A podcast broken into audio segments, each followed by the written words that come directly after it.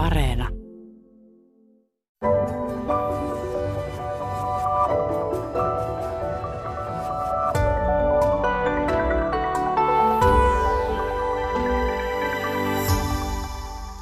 Tervehdys hyvät kuuntelijat ja tervetuloa Yle Radio yhteen Turun yliopiston yleislääketieteen professori emeritta Sirkka-Liisa Kivelä. Kiitos. Sekä Suomen historian dosentti Ville Kivimäki Tampereen yliopistosta. Kiitoksia. 24. helmikuuta 2022 on se musta päivämäärä, joka on piirtynyt koko maailman muistiin. Silloin Venäjä hyökkäsi suvereenia valtiota Ukrainaa vastaan aseellisesti. Millaiset oli teidän ihan ensireaktionne tähän uutiseen? Olin ohjannut nyt viime vuosina väitöskirjan ja 25.2. oli väitöspäivä ja minä olin kustoksena ja se oli Turun yliopistossa. Menin 24. päivä helmikuuta jo hotelliin ja, ja tuota, tai 23. päivä jo menin hotelliin ja kun 24. päivä avasin hotellissa television, aamutelevisiota katsoakseni, niin minä kauhistun. Se oli jotakin aivan järkyttävää, niin ne sotakuvat ja se, mitä minä näin Ukrainasta. En mä pystynyt nousemaan siitä sängystä ylös, enkä pystynyt lähtemään pukeutumaan ja lähtemään aamu palalle.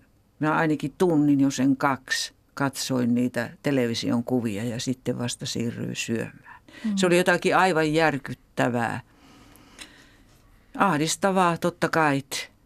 En mä silloin tuntenut vielä näiden vanhojen muistojen sillä tavalla tulevan mieleen, mitä ne nyt myöhemmin on tulleet, että se oli tämmöinen niin shokinomainen mm. reaktio minun mielessä. Mm. Entäs Ville? No me taidettiin, tai oltiin aamupalapöydässä lasten ja lasten kanssa ja sitten vaimo sen uutisen, josta ensimmäisenä huomasi, niin kyllä se varmaan ensimmäinen tuntemus oli suuttumus siitä, että tällaista voi tapahtua ja, ja sitten myös suru siis niitä ihmisiä kohtaan, jotka on siellä kaiken keskellä tällä hetkellä, mutta, mutta siihen toi sitten se oman lisänsä, että kun lapset oli siinä, on alakouluikäiset lapset, niin siinä aika nopeasti piti ikään kuin heille sitä myöskin selittää sitä tilannetta, että siinä ei sillä lailla voinut ihan repiä pelihousujansa sitten, että vaan piti mm. ottaa aika, aika rauhallisestikin se homma. Aivan pysyä siinä elämässä kiinni. Joo, muistan, että itsellänikin oli, oli vihaa ja, ja sellaista, no varmaan just se shokkitila ehkä kuvaa niitä alkureaktioita, että kädet vapisi ja, ja sydän hakkas ja, ja oli todella ahdistunut olo. Ja kriisipsykologian mukaanhan nämä on ihan yleisiä tunteita, tunteita kriisitilanteessa. Kiitos myös teille hyvät kuuntelijat, kun olette lähettäneet minulle kertomuksia ja muistojanne ja tuntemuksianne tästä sotatilanteesta. Voisin tähän alkuun heti lainata muutamaa kirjettä. Esimerkiksi Ritva kirjoitti, minulle hän on syntynyt juuri ennen jatkosodan syttymistä ja, ja on elänyt isättömänä. Hänen isänsä kuoli juuri ennen hänen syntymäänsä ja tämä isättömyys on ollut hänelle hyvin vaikea asia elämässä, että hän tota, kertoo tässä, että hänen isänsä oli valokuvaaja ja hänellä on onneksi valokuvia isästään ja on joitakin myös isän kirjoituksia ja, ja, ja hänellä on hallussaan myös isänsä pieni päiväkirja ja on kestänyt vuosikymmeniä, että hän on pystynyt lukemaan sen päiväkirjan, koska on koskenut niin kovasti se, se suru siitä isän kohtalosta.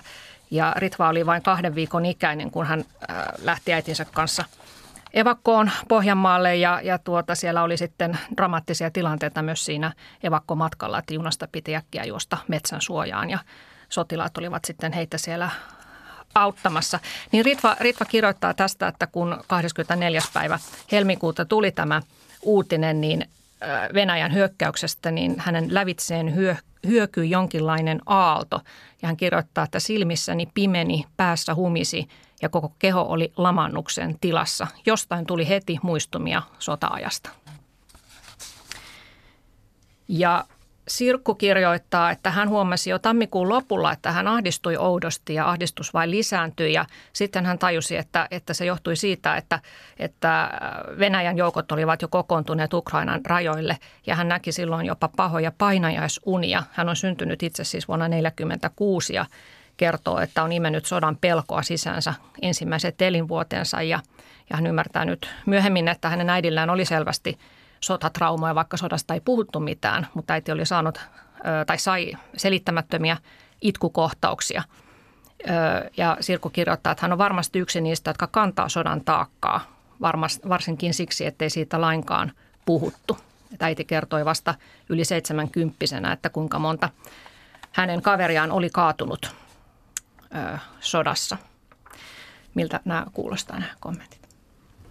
Jotenkin ihan tutuilta sen mm. takia, että minulla on paljon yli 80-vuotiaita ystäviä ja soittelemme ja tapaamme muutenkin. Ja tietysti silloin, kun niitä joukkoja keskitettiin sinne Ukrainan rajalle, niin me puhuttiin jo aika paljon silloinkin sodasta, mutta mä huomasin, että ei ystävieni tunteet ollut niin pinnalla kuin sitten, kun sotaa puhkes. Hämmästyttävästi näistä ystävistäni on aika monta niin kotosi Karjalasta ja he on lapsena kokeneet sen sodan, niin kyllä se melkein jokaisessa puhelussa tämän sodan aikana on nyt tullut esille se, että he on kertoneet niistä kokemuksistaan, kun lapsena niin tultiin karjavaunussa äidin sylissä tai löydettiin sitten jostakin kumman paikasta itsemme ja, ja yövyttiin jossakin olkipatjoilla vieraiden ihmisten luona, että kyllä heillä selvästi niin nämä vanhat muistot on aktivoituneet aivan täysin ja se pelkoja, mutta osa heistä ei näe unia, osa heistä näkee unia niin sodasta ja painajaisunia siitä, mitä he on kokeneet pienenä lapsena.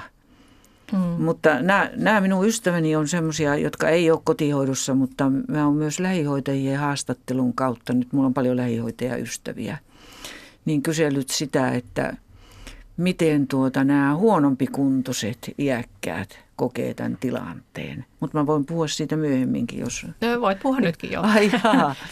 No, se, no ne, ne on järkyttäviä, ne on tosi järkyttäviä. Et nyt täytyy muistaa, että me ei olla yksin omaan tässä Ukrainan sotatilanteessa, vaan me ollaan oltu pitkään koronatilanteessa. Ja etenkin iäkkäät on joutunut eristäytymään. Meillä on paljon yksin asuvia huonokuntoisia iäkkäitä, jotka on joutunut eristäytymään, jotka on kotihoidon varassa. Ja silloin kun korona tuli, niin he tuota, niin osa heistä niin on pelännyt ottaa esimerkiksi yksityistä kotihoitajaa. Kyllähän jos huono, on erittäin huonokuntoinen, niin pakko on ottaa niin joku kotihoitaja kotiin.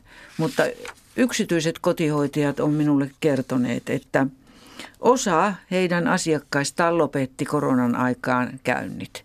Tai että sovittiin, että voi ostaa ruokaa ja kerran viikossa käydä tuomassa sen ruokapussin sinne oven taakse. Tai että kerran tietyn ajanjakson sisällä niin voi tyhjentää niin ne erilaiset jäteastiat, mitä siellä sisällä on. Mutta esimerkiksi siivoukseen ei päästetty.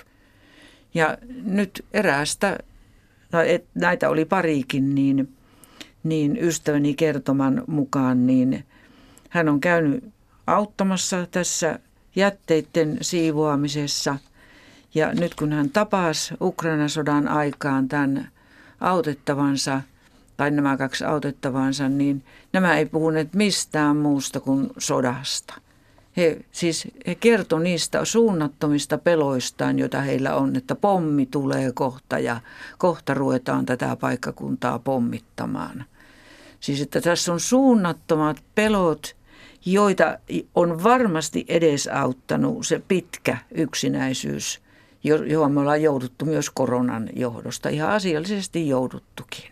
Mm. Mutta kyllähän myös näitä tämmöisiä isän menetyksiä, eräskin niin kotihoidon asiakas niin oli tarrautunut suorastaan hoitajansa ja itkenyt ja sanonut, että kun hän menetti isän, että kun tämä on niin kauhea, että, että se isän menetys on niin hirveää.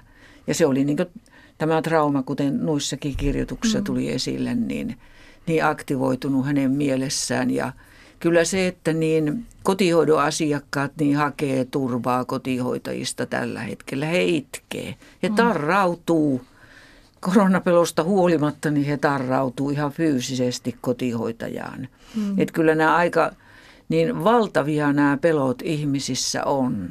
Mm. Mutta kyllä nämä tämmöiset parempikuntoiset, niin hehän niin toki pystyy realistisemmin suhtautumaan tähän tilanteeseen. Heidän kuntonsa on parempi, heidän ei tarvitse sillä tavalla pelätä, että kuka tuota auttaa heitä, jos tulee sotaa ja miten ne niin pääsee täältä kotoa pois. Osa on jo etsinyt todella niin näitä, mihin he menevät sitten, jos pommituksia tulee. Mutta nämä kotihoidonkin asiakkaat on ruvennut kyselemään niin kotihoitajilta, että mihin he menee sitten, kun pommitukset tulee. Mm. Että kyllä me on tämmöistä niin ihan realistista varustautumista, että samaan aikaisesti vaikka pelätään, niin iäkkäät ihmiset on hurjan fiksuja ihmisiä. Ja, ja tuota, he ovat kokeneet elämässään erittäin paljon myös vaikeita asioita, niin kyllä he tietää, että tässä täytyy myös niin realistisesti miettiä, että mitä tekee, mm. jos pommi tulee. Kyllä. Ja myös näissä mun ö, saamissa kuuntelijakirjeissä niin moni, moni kirjoitti juuri siitä, että on, on alkanut miettiä ihan konkreettisesti, että mitä pakkaa mukaan ja kuinka hyvät ja lämpimät ja pitkävartiset kengät kannattaa laittaa ja, ja, ja mihin sitten suuntaa ja onko passi varmasti tuota voimassa.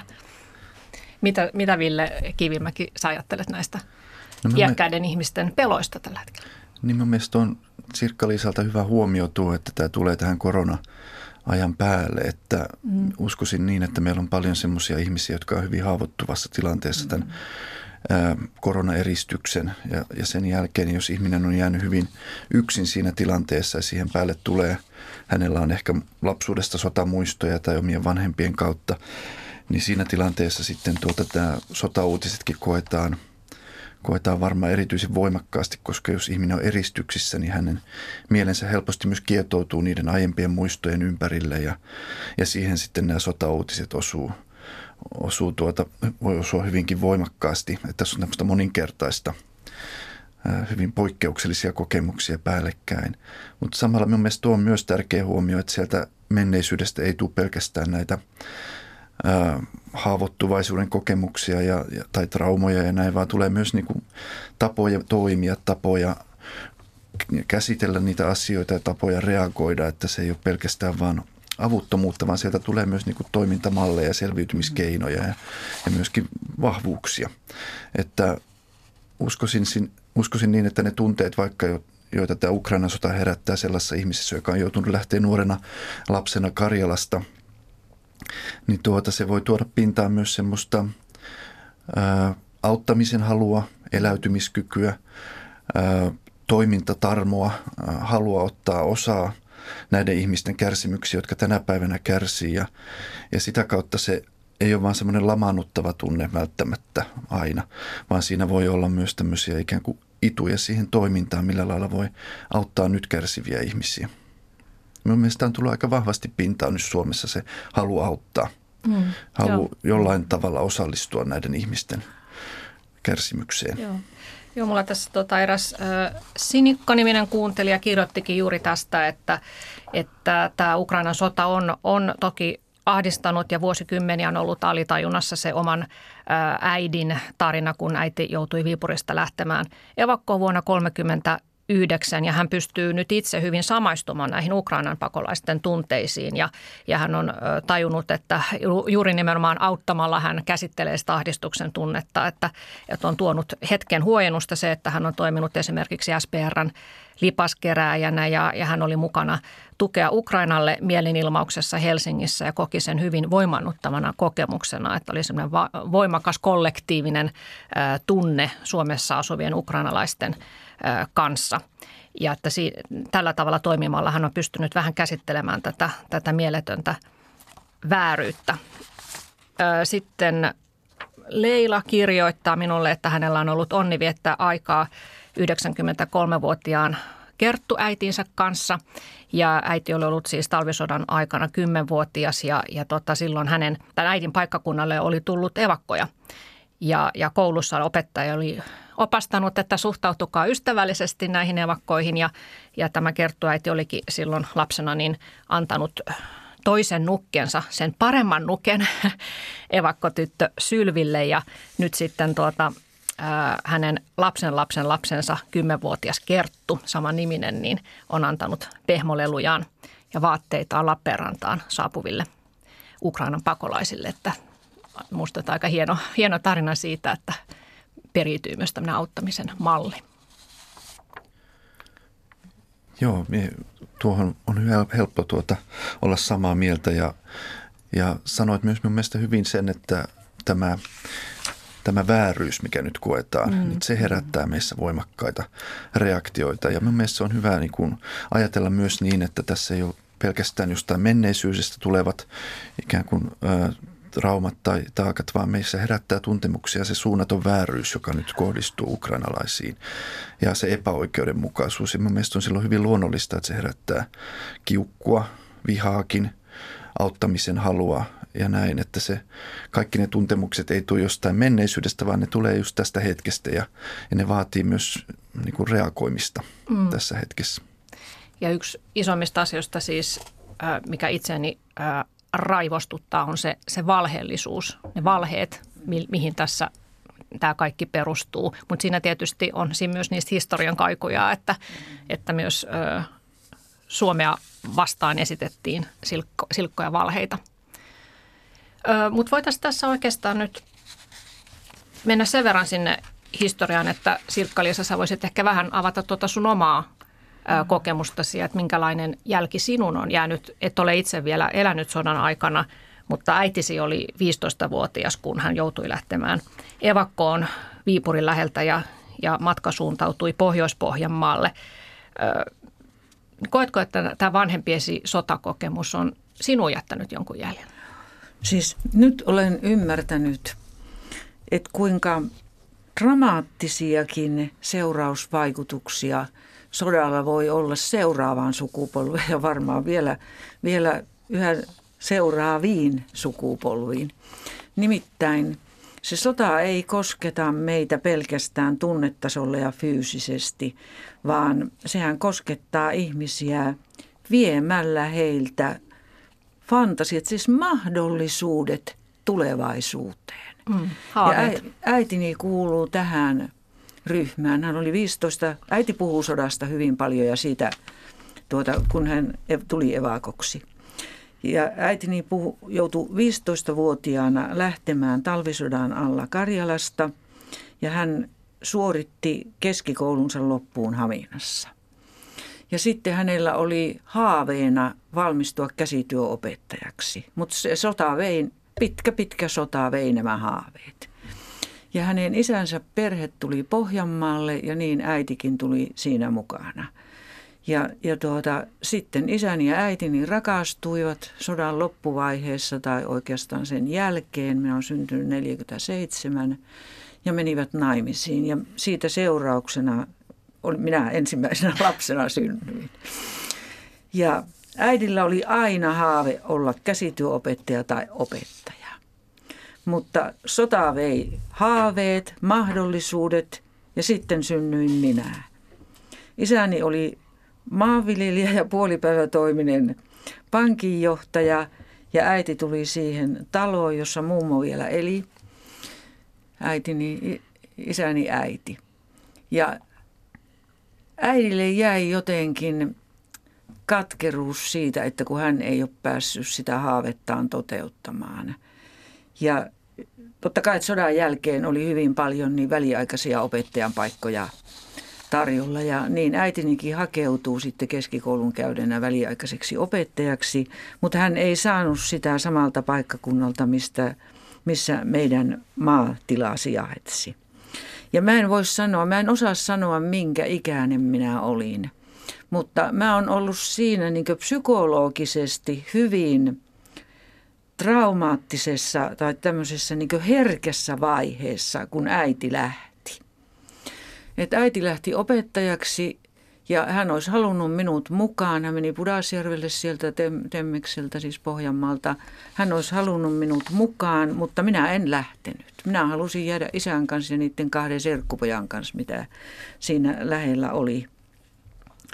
Mutta tämä mä oon kokenut tämän niin valtavana menetyksenä. Tämä on ollut mulle tosi vaikea asia. Enkä mä sitä tajunnut ennen kuin opiskellessani niin lääkäriksi löysin itseni sieltä psykiatria oppikirjasta. Nimittäin siinä vaiheessa, kun äiti lähti, niin minä olen ollut henkisesti kypsyysvaiheeltani siinä tilanteessa, että mä en niin oivaltanut, miksi äiti lähti. En mä pystynyt näitä asioita, joita mä teille nyt kerroin, niin, niin faktisesti oikealla tavalla tajuamaan. Vaan minä ryhdyin syyttämään itseäni siitä, että äiti joutui lähtemään. Että se on minun vika, että äiti lähti. Ja tätä syytöstä minä olen kantanut tosi vakavana taakkana koko lapsuuteni, koko nuoruuteni, aina siihen saakka, kun minä sinne yliopiston psykiatrian kurssille sitten tulin ja sieltä mä oivasin, että tämähän on minun masennustaipumuksi ja tämän ahdistuksen syynä. Mä oon ollut tosi masentunut ja ahdistunut lapsi, mutta olen onneksi pystynyt käsittelemään niin elämääni ilman, eihän silloin mitään psykologiaa ollut. Psykologiahan on nuori tieteen ala niin käsittelemään elämääni niin, että mä oon keksinyt, että kun mä touhuan ja teen, niin se ahdistus menee ohi ja se ärtymys, joka minussa on ollut, masentuneet lapset on myös kauhean ärtyneitä, niin menee ohi, kun mä touhuan ja sitten toisaalta mä oon rakentanut elämäni niin, että mä näytän itselleni, että kyllä minä pärjään. Mm. Että en mä ole niin kaikkeen syypää. Eli mä olen sanonut itselleni jopa, että tämä minun työuralla menestyminen ja, ja työnteko, jota jotkut sanovat työhulluudeksi, mutta minä sanon rakkaudeksi työhön, niin se kumpuaa tästä vaikeasta traumaattisesta kokemuksesta, jonka onneksi minä olen pystynyt kääntämään hyväkseni. Mutta nyt kun se Ukrainan sota tuli, niin tämä trauma aktivoitu ihan selvästi. Mä oon miettinyt, mä yhtenä päivänä heräsin ajattelemaan, että miksi mä mietin niin paljon tätä elämääni ja sitä, että miksi mä olen tämmöinen ihminen. Kyllähän vanhetessa me vastataan kysymykseen, kuka minä olen ja mikä minun elämäni merkitys on, mutta siinä oli jotakin syvällisempää pohdintaa. Ja silloin mä tajusin, että mä olen ihan selvästi pohtimassa tätä, tätä äidin lähtöä ja sen merkitystä minun psyykelle.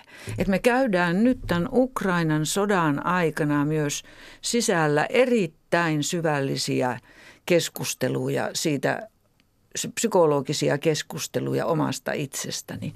Mutta mä haluan tällä oman elämäni kertomuksella myös niin tuoda esille sen, että ne sodan traumat, mä käytän termiä trauma, niin ne ei ole yksin omaan niin sen hetken ja sen sodan kokeneiden lapsien tai aikuisten traumoja tässä mielessä, mitä ihmiset nykyisin kertoo niistä, vaan ne on myös, saattaa olla paljon syvällisempiä, että jos se pienen pieni lapsi jossakin herkässä vaiheessa on menettänyt äitinsä tai isänsä, isän menetys voi olla ihan yhtä vakava kokemus, niin ne syytökset, jotka hänelle jää siitä, että hän on maailman huono ihminen ja kaikki niin maailman pahuus johtuu hänestä, mm. niin niitä kannetaan – vuosikymmeniä eteenpäin.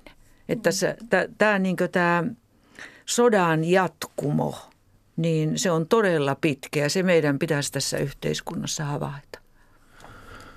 Tuota, se on tärkeää nyt myös, kun ajatellaan näiden ukrainalaisten elämää ja tulevaisuutta, jotka nyt pakenee, pakenee sotaa tai taistelee siellä Ukrainassa, ää, niin sota katkaisee ihmisten ikään kuin normaalit tulevaisuuden odotukset ja elämän odotukset.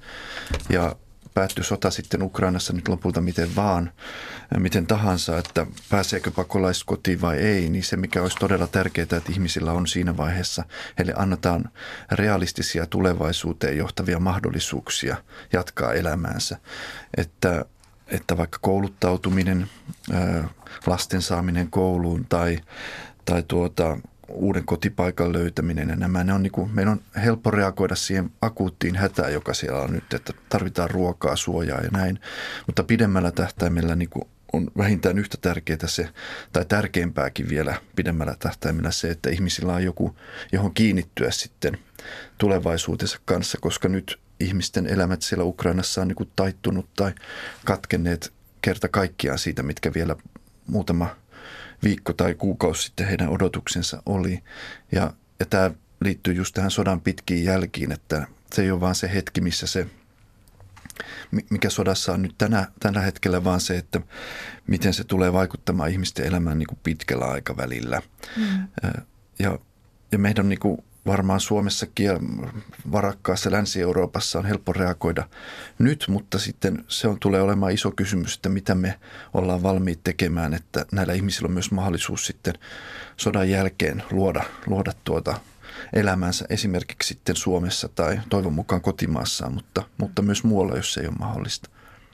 Niin, että ymmärretäänkö itse asiassa vieläkään nyt, kun sä sanoit Sirkka-Liisa tuossa, että ei, ei siihen aikaan sodan jälkeen vielä ymmärretty näitä, näitä trauma-asioita ja, ja sitä, että, että lapsetkin todella kokevat sen sodan väkevästi sielussaan ja siitä ja loppujäkseen jäljet, että mahdetaanko vieläkään osata auttaa näitä lapsia. Ja sitten mä mietin just tuota, että näitä ukrainalaisia pakolaisia, että he käyvät nyt läpi sitä, mitä Suomessa evakot ovat mm. joutuneet käymään läpi, että saattaa jäädä se juurettomuus ja ikuinen turvattomuus kaipuu sinne omalle kotiseudulle.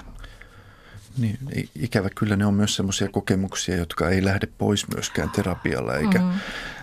varmaan nykyään voidaan auttaa ja tarjota apua helpommin, mutta mutta tosiasia on myös se, että jos ihminen on menettänyt kotinsa tai äitinsä tai isänsä tai näin, niin niiden kokemusten kanssa se ihminen elää loppuelämänsä. Et siinä vaiheessa ei ole pelkästään kyse siitä terapian tarjoamisesta, vaan siitä, että ihmisellä on niistä kokemuksistansa huolimatta mahdollisuus nähdä itsellään tulevaisuus jossain ö, yhteiskunnassa tai ja ikään kuin suunnata sitä kohti. Ja hän saa, hänellä on siihen ikään kuin reilut mahdollisuudet. Mm. Juuri näin. Ja kyllähän se kaipuu, niin meidän on hyväksyttävä, että se elää. Tuo, mitä Ville äsken sanoi, että se todella elää. Et mieheni oli myös Karjalasta ja tunnen aika paljon se äitini suvun ja mieheni suvun jäseniä, niin kyllähän heissä on ihmisiä, jotka vielä lähes kuoli vuoteellaan niin muisteli Karjalaa.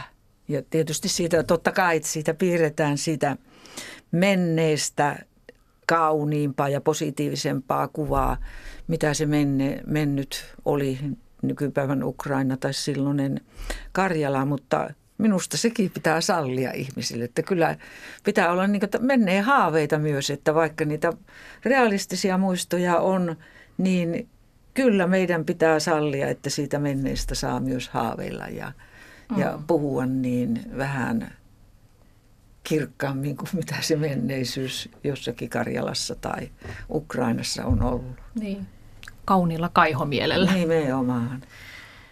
Täällä ovat tänään vieraina emeritta-professori Sirkka-Liisa Kivelä sekä historioitsija Ville Kivimäki ja puhumme Ukrainan sodan aiheuttamista tuntemuksista. Sirkka-Liisa mainitsi tuossa masennustaipumuksensa ja, ja mä mietin, että kun se on tämmöinen kansantauti meillä, että voiko voiko ajatella, että sekin on meillä edelleen semmoista sotien tunneperintöä, että nythän psykologiassa on puhuttu näissä, näistä ylisukupolvisista taakkasiirtymistä, että jos sota-aikana vanhemmat ovat tai ovat olleet ylikuormittuneita, eivätkä välttämättä ole pystyneet sitten parhaalla tavalla hoivata lapsiaan ja lapset ovat jääneet paitsi monenlaisesta hoivasta ja, ja turvasta ja kenties vanhemmilla on ollut myös – alkoholin käyttöä ja raivokohtauksia ja, ja sen sellaista, että se sitten myöhemmin on, on tuota oireillut tai oireilee masennuksena ja saattaa edelleen vielä iäkkäälläkin sitten oireilla. Sähän olet Sirkka-Liisa tutkinut iäkkäiden no. ihmisten masennusta, niin näetkö sä, että siinä voisi olla Kyllä. tämä sotatausta? No tuota, ilmeisesti tämä minun depressio, oma depressiotaipumus niin johti siihen, että mähän tein 90-luvulla laajan epidemiologisen pitkittäistutkimuksen iäkkäiden depressioiden esiintymisestä ja riskitekijöistä, siis vaaratekijöistä, laukaisevista tekijöistä ja sitten tehtiin myös hoito-ohjelma perusterveydenhuollon tasolla depression paranemiseen tähtävä hoito-ohjelma. Ja mä otin siihen tutkimukseni yhdeksi mahdolliseksi vaaratekijäksi sen Freudin jo aikoinaan 1900-luvun alkupuolella herättämän niin, niin ajatuksen siitä, että äidin menetys on depression vaaratekijä, kuten mä nyt äsken omalla kohdallani kuvasin. Ja me kyseltiin niiltä, se aineisto oli Osallistujia oli vähän yli tuhat 60 vuotta täyttänyttä henkilöä. Me kyseltiin heiltä myös, että onko he menettäneet äidin tai isän tietyn ikäisenä. Mä en enää muista, mikä ikäraja me pantiin siihen, mutta joka tapauksessa lapsuudessa. Niin he, joilla oli depressio iäkkäänä, siis yli 60-vuotiaana, niin useammalla heistä oli se äidin tai isän menetys lapsuudessa. Että kyllä tämä äidin tai isän menetys, niin kyllä se vaan niin ylläpitää sitä masennustaipumusta koko elämän ajan. Että ei se, ei se poistu, kun me mm. vanhenemme. Et mä oon ihan vakuuttunut tästä, tästä tuota niin vanhasta freudilaisesta niin hypoteesista, että näin se on. Ja, mm. ja tuota, Tähän tietysti niin voi liittää semmoisia spekulaatioita, siis ajatusrakennelmia, että, että mehän olemme aika melankoolinen kansa. Minun mielestä me ollaan niin realistinen, mutta meillä on selvästi niin tämmöistä taipumusta melankoliaan. Mutta toisaalta sen melankolian kautta me nähdään asiat myös niin realistisesti oikein. Mm. Ja kyllähän meissä hyvä huumori myös, minusta suomalaisissa on erittäin hyvä huumori ainakin iäkkässä väestössä. Mutta kyllä tässä niin vääjäämättä niin herää ajatus, että onko tämä meidän tietyn melankolisuuden takana myös ne sotakokemukset, hmm. ne traumaattiset kokemukset, vaikeat kokemukset sieltä meidän lapsuudesta ja tietysti myös aikuisilla niin sodan aikaiset kokemukset aikuisena. Niin. Se, tuota, ää, joo, minä pidän kanssa hyvin uskottavana sitä, että vanhempien menetys varhaisessa lapsuudessa tai lapsuudessa ylipäätään niin voi varmaan altistaa, mm-hmm. altistaa tuota myöhemmin iällä monenlaisillekin masennuksille, mutta monille muillekin asioille. Ää, ja tuota, mutta samalla ehkä olisi hyvä tuoda esiin se, että suomalaiset ei tässä oikeastaan ole niin poikkeuksellisia Euroopassa tässä sotakokemuksessansa. Mm tai oikeastaan me ollaan poikkeuksellisia siinä mielessä, että Suomessa vältyttiin siltä kaikkein viheliäisimmältä väkivallalta, joka, joka näkyy jo hyvin eri lailla vaikka kun mennään Viroon tai Puolaan tai Ukrainan alueelle. Ja siellä todellakin sitten niin se sodan väkivalta kohdistui siviileihin ihan, ihan toisessa mittaluokassa kuin Suomessa. Että just äitien menettäminen ää, ja totta kai isienkin menettäminen ne oli ihan, ihan eri mittaluokan – kokemus, ju, juutalainen väestö totta kai, mutta myös muuten, että emme suomalaiset verrata itseämme niin helposti aina Ruotsiin ja siinä se meidän ero korostuu, mutta voisi välillä olla hyväkin katsoa sitä, että meitä yhdistää myös moni asia sitten tuonne itäiseen Eurooppaan, Keski-Eurooppaan näissä sotakokemuksissa. Ja sitten toisaalta meitä erottaa sieltä se, että Suomessa käytiin toisen maailmansodan aikana kuitenkin aika tavanomainen sota siinä mielessä, että suurin osa väkivallasta kohdistui sotilaisiin siellä rintamalla, että tästä ei onneksi sitten tämmöiset miehittävät armeijat rampannut läpi itään ja länteen ja tuota, suomalaisia siviilejä ei suljettu keskitysleireille ja, ja tuota vainottu samalla lailla siis juuri siitä syystä, että suomalaiset onnistu säilyttämään ikään kuin puolustamaan itseänsä. Mutta mutta jos tuota masennusta miettii, niin sitten olisi kiinnostava tietää se, että miten se näkyy vaikka Virossa tai Puolassa, jossa mm.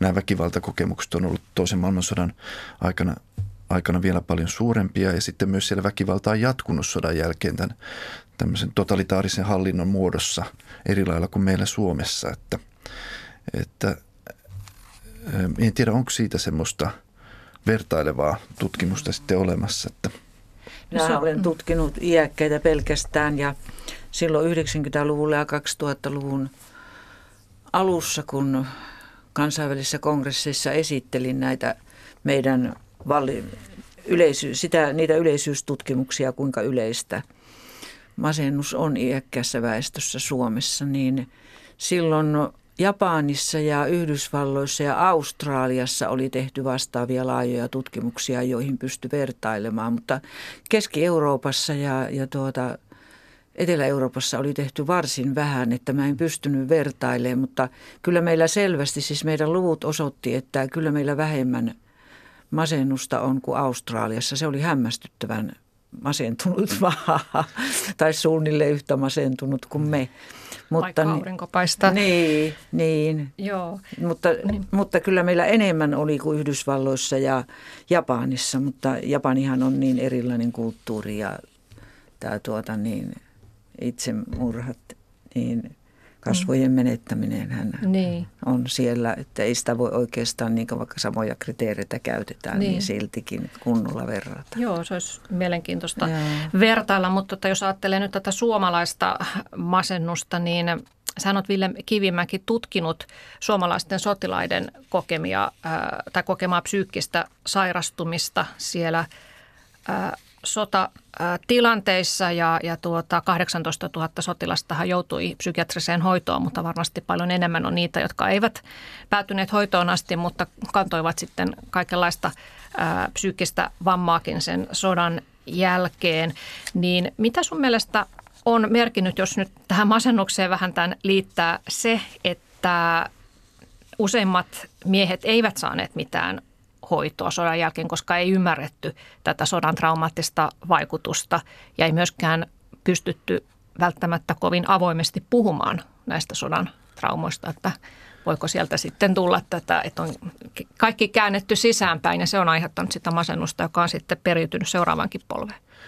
Joo, se on kyllä ihan hyvin mahdollista ja, ja, ja näin, mutta samalla Samalla tuota, siinä pitää tuoda esille se, että ihmisillä oli siinä hetkessä ja sen ajan kulttuurissa ne selviytymiskeinot, jotka silloin oli tuttuja ja mahdollisia, että varmasti sillä olisi ollut apua, jos olisi tämmöinen kuvitteellinen tilanne, että silloin olisi ollut terapiaa tarjolla tai näin. Mutta sitten toisaalta pitää myös tunnistaa se, että ihmiset käytti niitä keinoja, joita heillä oli silloin käytettävissänsä. Että esimerkiksi tämmöinen ajatus sodasta olisi kokonaan vaiettu, niin ei siinä mielessä pidä paikkaansa, että sotaveteraanit puhuu paljonkin siitä omissa porukoissansa, saunailloissa ja, ja muissa ja veteraaniporukoissa ja ja tuota, sitten toisaalta saattoi esimerkiksi tämmöisellä asialla kuin uskonto olla ihan erilainen merkitys kuin tämän, tänä päivänä. Nythän me esimerkiksi puhutaan niin kuin traumasta ja puhutaan psykologisilla käsitteillä semmoisista asioista, joista silloin ihmiset saattoi puhua uskonnollisilla käsitteillä. Sielun hädästä tai sielun ahdistuksesta ja, ja itse asiassa myös sitten uskonnon kautta apua. Että se on tavallaan semmoinen vertailukelpaile. Niitä ei voi verrata ihan sinällään, että toimiiko ne samalla lailla, että ihmiset eli siinä omassa – kulttuurissansa. Ja sitten on myös kiinnostavaa se, että kun meillä on tämä vahva ajatus sodasta, ei olisi puhuttu sodan jälkeen, niin jos katsoo vaikka sodan 40-50-luvun suomalaisia elokuvia tai lukee romaaneja, kuuntelee musiikkia, niin itse asiassa sota on siellä koko ajan. Sotaa käsitellään. Esimerkiksi elokuvissa on paljon kuvauksia 50-luvulla sodan rikkomista miehistä ja, ja niistä ongelmista, joita kohdattiin sodan jälkeen. Ja, ja näin, että se pitää vain tunnistaa sieltä.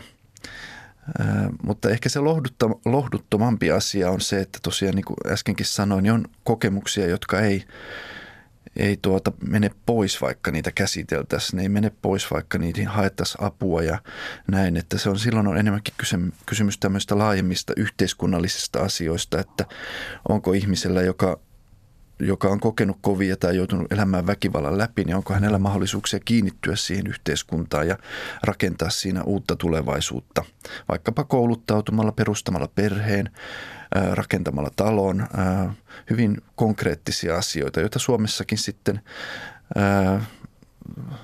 rintamamiestalon lähiöt ja lasten lähettäminen kouluun, ne oli myös tapa niin kuin mennä eteenpäin elämässä. Että. Tällä en tarkoita sitä, että ei sodasta olisi vaiettu ja ne kokemukset ei olisi ollut vaikeita, mutta siinä on olemassa myös tämä ulottuvuus, että mm. eteenpäinkin pyrittiin. Joo.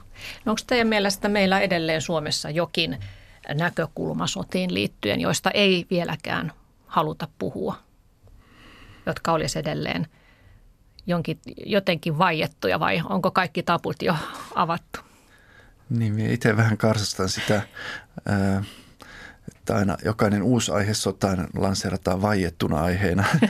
että, että kun menee vaikka lähikirjastoon ja katsoo, miten paljon kirjoja siellä on sodasta, niin se on kyllä maailman äänekkäimmin vaiettu aihepiiri, se toinen maailmansota. Mutta totta kai on semmoisia kokemuksia, joita, joita ei ole tunnistettu ja, ja, ja näin.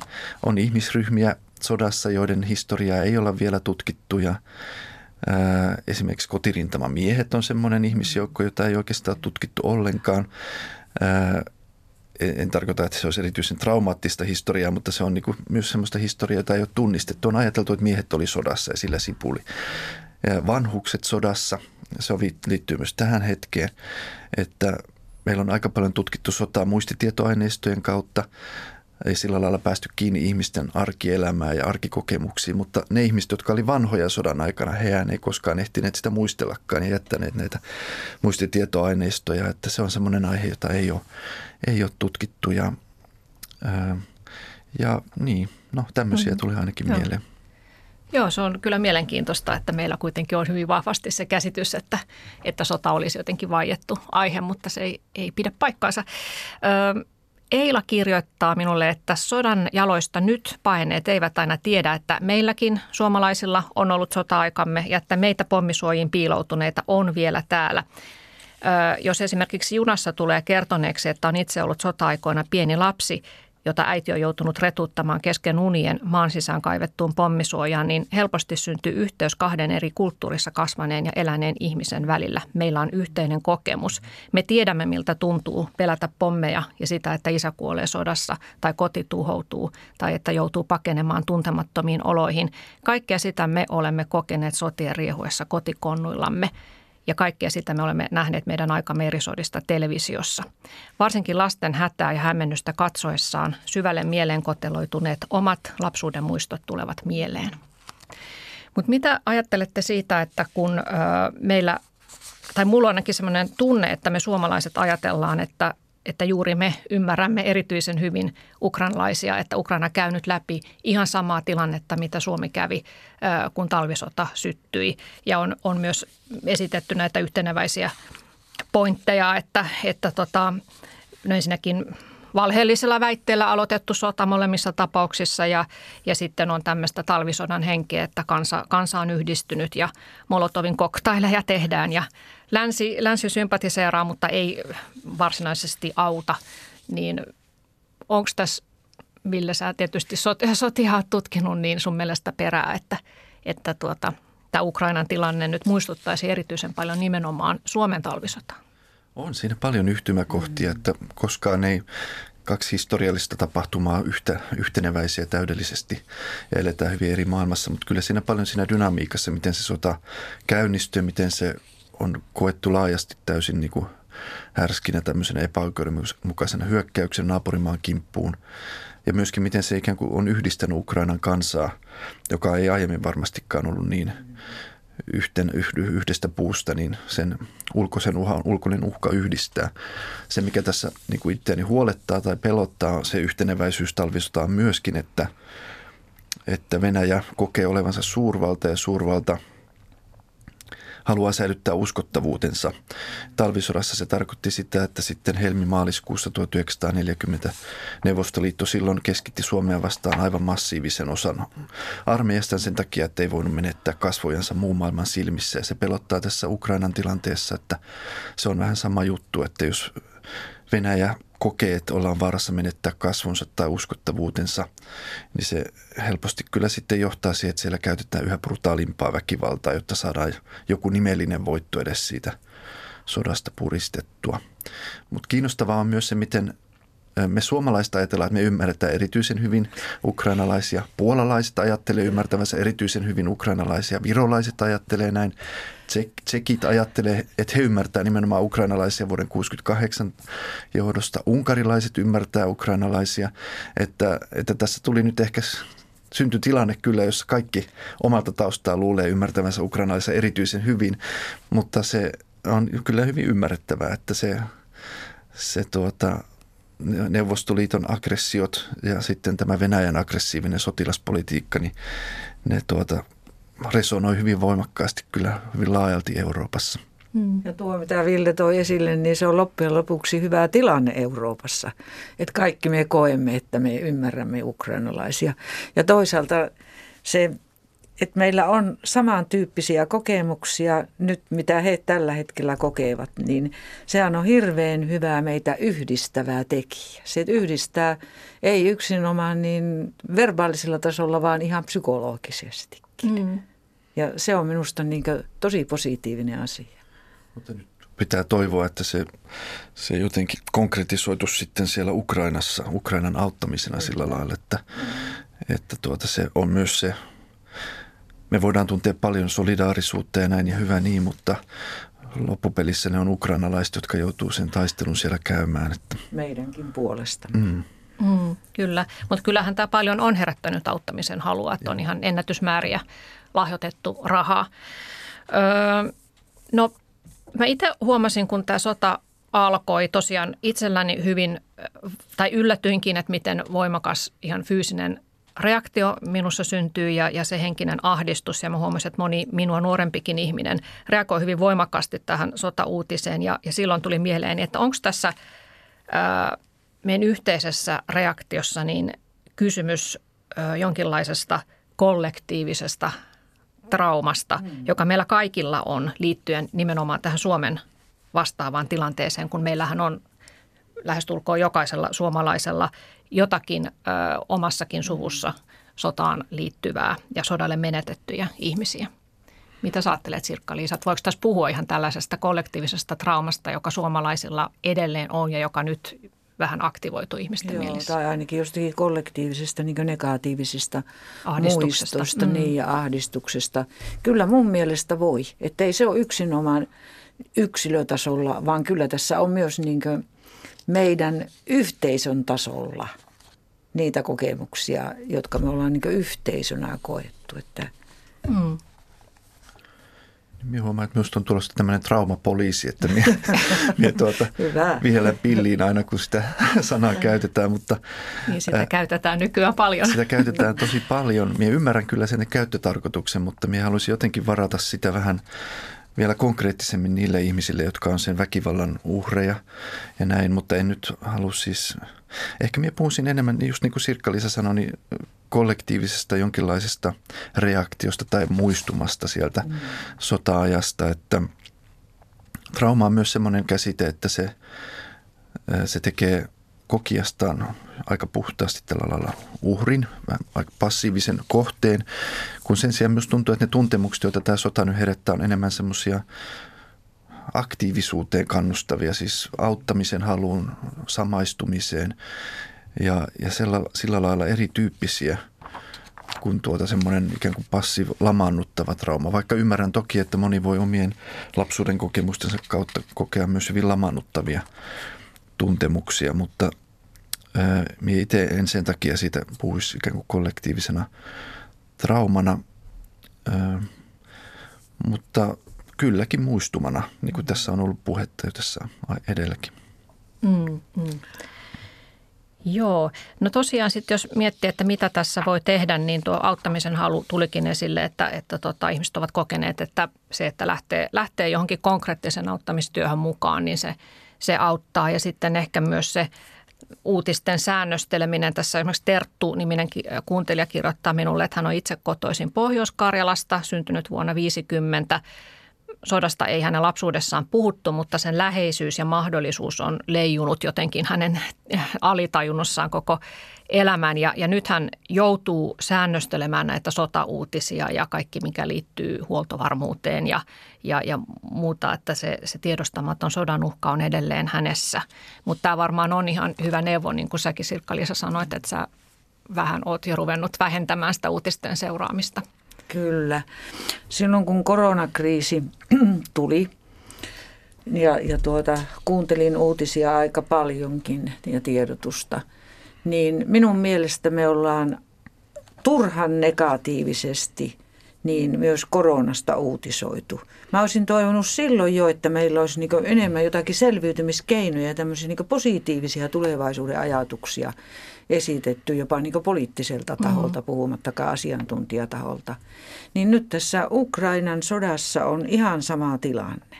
että tämä uutisointi on todella negatiivista. Ja totta kai, en minä, pitää olla realisti. Ja ne negatiiviset asiat pitää tuoda esille. Mutta samaan aikaisesti pitäisi jotenkin herättää toivoa. Ja se toivo, mitä minä ajattelen, niin totta kai kun mä katson iäkkäiden näkökulmasta, niin on juuri se, että iäkkäillä on hämmästyttävästi voimavaroja – jos he on muuten fyysisesti ja kognitiivisesti suhteellisen terveitä. Heillä on elämän kokemuksia, joista he on selviytyneet. Otetaan niitä samoja tapoja, mitä aikaisemmin käytettiin selviytymistilanteissa, kun tarvittiin todellista selviytymistä. Että tuotaisiin jotakin tämmöistä esille, että mitä meidän kannattaisi tehdä. Ja minä olen, mä olen selvästi rajoittanut niin Ukrainan sodan uutisten katsomista, koska mä huomasin, että sota tuli minun uniini, kun mä silloin aluksi seurasin mm. tosi tarkasti. Mm. Et pitäisi oikeastaan niin porukalla meidän kans, kaikkien kansalaisten miettiä, että mitä tuota niin selviytymiskeinoja ja mitä tehtäisiin yhdessä semmoista, joka on todella meitä kaikkia viehättävää. Minä olen vienyt ystävieni oopperaan ja – me ollaan katsottu vaikka järkyttäviäkin operatarinoita, mutta kun ne on tarinoita kuitenkin, niin ollaan oltu muiden kanssa tekemisissä, kun he on iäkkäitä ja minäkin olen jo ikääntyvä mm. ihminen, niin muiden näkeminen. Ja sitten meidän pitäisi muistaa nämä haavoittuvat ryhmät – ja tällä mä niin tarkoitan sitä, että ne kotihoidossa olevat erittäin huonokuntoiset ihmiset, jotka asuu yksin. Ja kuten jo aikaisemmin sanoin, he on kokeneet pitkän eristymisen, eristäytymisen tämän koronan takia ja nyt tulee uusi negatiivinen tapahtuma tähän globaaliseen mm. elämään. Ja sitten heillä ei ole ollut oikeastaan muuta kuin televisio, jonka kautta, ja radio, jonka kautta he on keskustelleet yhteisön mm. kanssa. Niin toivoisi, että kaikilla olisi nyt, ympärillään niin, muita nyt ihmisiä. meidän pitäisi näitä ystäviä auttaa, näitä ihmisiä. Meidän järjestöjen pitäisi niin muistaa nämä ihmiset ja yrittää jollakin tavalla ottaa yhteyksiä heihin. Ja samoin niin kotihoidon pitäisi kyllä muistaa niin se, että niin tämä, tämä, meillä on tämmöisiä erityisryhmiä. Tämähän nyt on vain yksi erityisryhmä, mm. toki niitä on muitakin. Ville Kivimäki, olisiko sinulla historioitsena vielä jotain lohdullista sanottavaa tähän loppuun? Lohdullisesta en tiedä, mutta kyllä me aika lailla on samaa mieltä siinä, että, että tunnistetaan ne haavoittuvat ryhmät, jotka on heikoilla tämän koronaepidemian jäljitä, johon ehkä tämä uusi, uusi tilanne myöskin osuu kaikkein voimakkaimmin, mutta samaan aikaan tunnistetaan myös se, että meillä on paljon voimavaroja, meillä on mahdollisuuksia auttaa ja toimia. Me ei kaikki olla traumatisoituneita siinä mielessä, että se olisi tämmöinen kollektiivinen ilmiö, vaan meillä on kyky toimia ja meillä on ehkä sitten sieltä vanhemmilta ikäluokilta periytyvää tietoa, joka, joka myös auttaa reagoimaan tähän tilanteeseen myös niin kuin rakentavasti ja auttamaan niitä, jotka on todella nyt haavoittuvassa tilanteessa sekä siellä Ukrainassa että sitten myös varmasti tällä kotimaassa myöskin. Kiitoksia teille Sirkka-Liisa Kivelä ja Ville Kivimäki ja kiitos myös teille hyvät kuuntelijat. Pitäkää huolta itsestänne ja toisistanne. Valo voittaa varmasti vielä pimeyden. Kiitoksia. Ihan varmasti voittaa. Kiitos.